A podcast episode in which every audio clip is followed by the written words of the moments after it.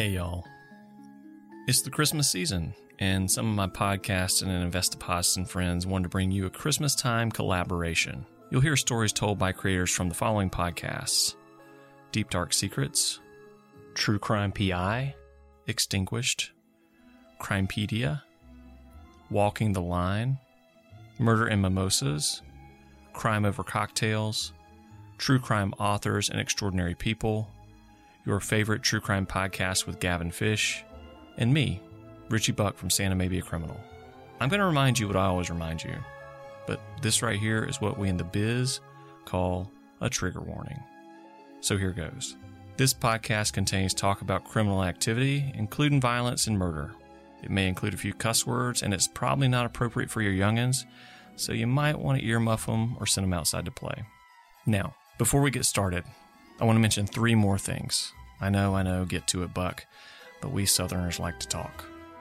First up, any opinions in these stories are solely those of the specific creators presenting the story. Suspects mentioned in these tales are considered innocent unless proven guilty in a court of law, and these are real stories about real people. People who experience unimaginable horror and tragedy. The most important thing we can do to honor the victims and the families of these stories is play an active role in our justice system, remain vigilant in our understanding of our surroundings, and support organizations that work to make sure these stories remain the exception and not the rule. And just so you know, some of these stories are going to be long, some of them are going to be short, but you never know what you're going to get until you tune in. Thanks for listening.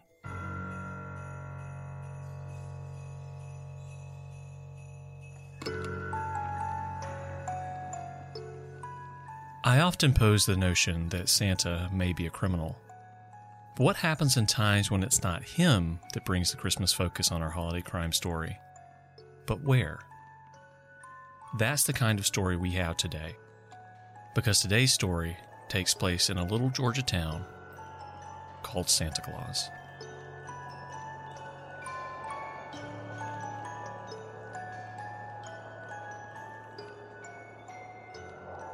Santa Claus, Georgia is one of a few towns in the U.S. that bear the jolly old elf's name. There are others in states like Indiana, Arizona, Michigan, and California. It's unclear exactly how many towns bear his name, but the common thread that connects them is a perpetual feeling of the Christmas spirit. In fact, Santa Claus, Georgia's town sign bears the quote, the city that loves children. The 2020 census marked the population of the Georgia town bearing Santa's name as just 204 people, but at the time of this heinous crime, it was fewer, less than 200. It's the pureness of hope that attracts tourists to these places like freshly fallen snow. But occasionally, one might find a bit of coal that unwinds the pure beauty of the tiny village that bears the name of the man who brings joy to children around the world. As far as Santa Claus, Georgia is concerned, a quick look at Google Maps reveals that Santa Claus City Hall is at the intersection of Noel Street and December Drive. Nearby, there is Reindeer Street, Sleigh Street, Candy Cane Street, and just south of all of those is Dasher Street. That's where our unfortunate tale today is centered on Dasher Street in Santa Claus, Georgia. Because in December of 1997, a madman murdered four people and destroyed the holiday hopefulness for the town known as Santa Claus.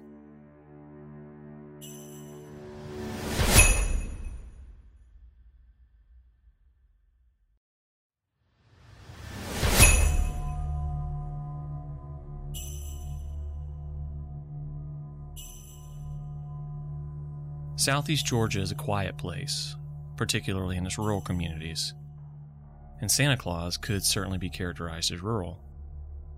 It's located about an hour and a half from the hostess city of Savannah, Georgia. I grew up in a similar community. On nights in December, you could step outside and hear almost nothing but the cool wind as it brushed the last stubborn leaves clinging to the trees. You could stand there in total peace for minutes before hearing a car on a distant highway. Since Santa Claus had less than 200 residents, I can only imagine that Danny, Kim, and the kids did that many times. In fact, on December 3rd, 1997, I suspect that's how the night started. Happy, normal, silent.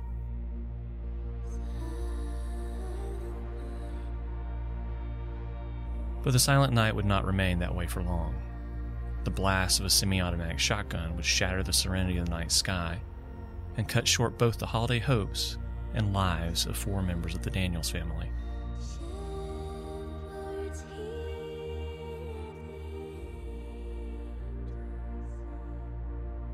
In fact, the events that occurred in the early morning hours of December 4th, 1997, would be viewed as incomprehensible in any location, particularly Santa Claus, Georgia.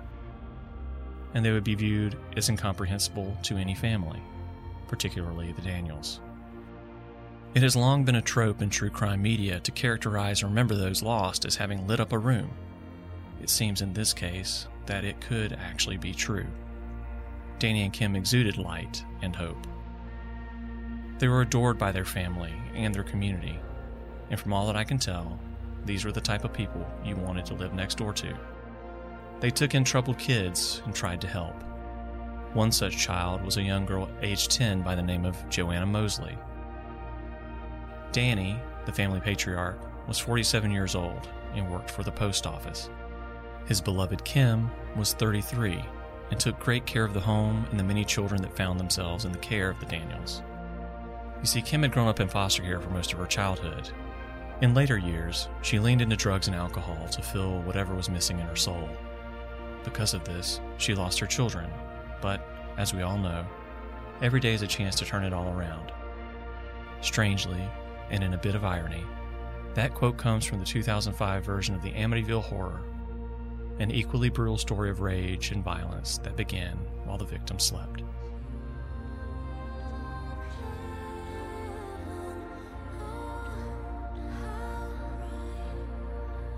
After losing her children to the state, Kim eventually got clean and got them back. There's that light again. While in recovery and attending AA meetings, she met Danny, and the two of them forged a relationship. It was important to Kim to not have children experience the life she had growing up. So, they opened their doors and their hearts, and they helped people.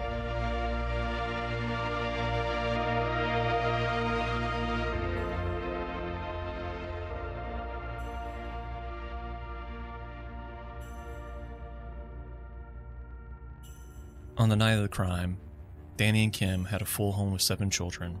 Some of them were their biological kids, others were foster children. There was 16 year old Jessica, 10 year old Amber, 8 year old Bryant, 4 year old Corey, 10 month old Gabriel, another of Kim's biological daughters whose name I was unable to locate, and Joanna Mosley. The Daniels treated Joanna as their own, offering a safe place and assistance. They even allowed her older brother to come by and tried to lend him a hand as well. But when rumors that an inappropriate relationship may have been occurring between Joanna's 22 year old brother and the Daniel 16 year old Jessica, Danny did what all fathers do he protected his family. He sent the young man away. Unfortunately, that decision may have been the impetus for the horrors that came next. The Daniels family no doubt went to bed on the night of December 3rd, expectant of holiday joy, as Christmas was fast approaching. Oh, the love they would share around their tree. The surprises that they must have planned for the stockings. The carols they must have wished to sing. But all of that would be shattered by the acts of a madman. That madman, whom I will only name once, and frankly he doesn't even deserve that, was Joanna's older brother, Jerry Scott Heidler. From now on, I will simply refer to him as the killer. Based on accounts from later court proceedings from reporting in the Savannah Morning News, the killer got intoxicated while playing pool and stole his neighbor's van. He then drove to the Daniels home, entering through a window. Knowing where the gun cabinet was, he carved a direct path through the darkened home and removed a Remington semi automatic shotgun. Because I only want you to have visions of sugar plums dancing in your head on these cold holiday nights, I will spare you the gruesome details. They are easy enough to find in the sources I'll include in the episode description. The silent night erupted in gunfire. At the end, the killer had gunned down Danny, Kim, Jessica, the alleged object of his affection, and Bryant, the eight year old boy.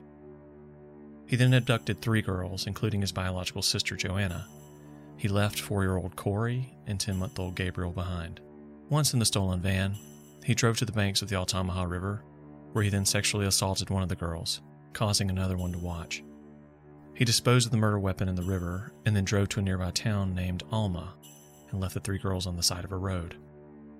Fortunately, a farmer found them soon thereafter, and Joanna, the killer's sister, was able to pinpoint him as the monster. Once their nightmare had been reported, Toombs County Sheriff's Department Deputy Mike Harlan arrived at the doorstep of the Daniels home, where he found lights on throughout the house. I'll read an excerpt of the excellent reporting done by Leonora Bowen LaPeter in the Savannah Morning News to paint the haunting picture of what the deputy found when he responded to this call. He knocked on the front door, which was slightly ajar. No answer. Through a window to the left, he noticed the arm of a small child in a bunk bed. He walked in and announced he was there. He heard a baby crying and a radio playing music. He walked toward the room with the child in it. On the top bunk, he found eight year old Bryant Daniels. I have a small boy myself, Harlan said. At that point, it was pretty obvious that words wouldn't help. Harlan moved through the house, running into four year old Corey Daniels near the dining room table. Harlan knelt down beside the child. Mama and Daddy are dead. Brother Guy shot them all, Corey said. A baby continued to cry. The radio, obviously an alarm for early rising postal worker Danny Daniels, continued to play music. Harlan opened the door of the master bedroom the first thing he noticed was the gun cabinet with several empty slots where the guns had been. Next, he noticed a body up against the door, preventing him from opening it further. Corey showed him another entrance to the room, through a laundry room and a bathroom. Harlan walked into the sunken bedroom and found 10 month old Gabriel standing between his baby bed and his parents' king size bed, hanging on to the sheets.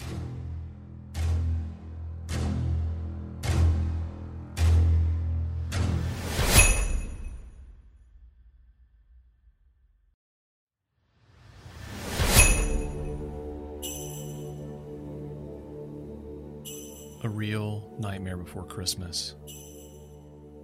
Thanks to the courage of Joanna Mosley, who identified her brother as the monster, he was tried and convicted of four counts of murder and multiple other charges, including abduction and several charges related to the sexual assault. The motive for the crime, the aforementioned inappropriate relationship with Jessica, came to light during the trial. Once again, in reporting from the Savannah Morning News, testimony from family friend Guy Aaron reads at times, Kim and Danny felt sorry for him. They were out to help people. He happened to be one of those people. There's that light again. The killer was sentenced to death for these crimes that victimize a city that proclaims to love children, the town known as Santa Claus. When the verdict was read, he wept. It was reported that the jurors took the announcement of sentencing harder when they rendered the guilty verdict. Jury Foreman James Burrows asked to read a statement along with the death sentence. We have shared in this with you, and like you, it has changed our lives forever. Yesterday and today, we held hands and prayed for courage and guidance to do the right thing. The Daniels and their family weren't the only victims of this crime, of course. The killer had family too. An older sister, overwrought with emotion, stood in the courtroom and begged for her younger brother's life. Kim also had an older daughter who, at the time, did not live in the Daniels home. 17 year old Brandy Claxton added, The only thing that keeps me sane is that the day before she was murdered, I saw her and said, I love you.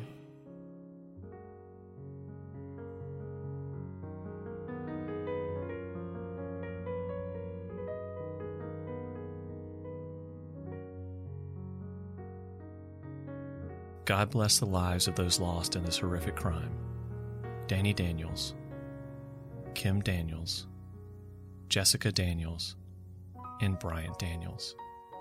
May their light continue to shine for all the days of the earth and their memory never be forgotten.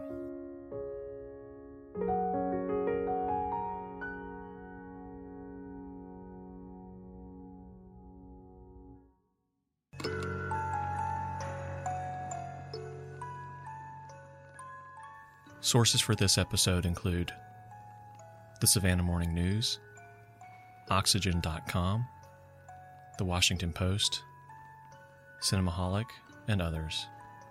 Full list in the episode description. Thanks for listening to the second day of Christmas and this Christmas time collaboration.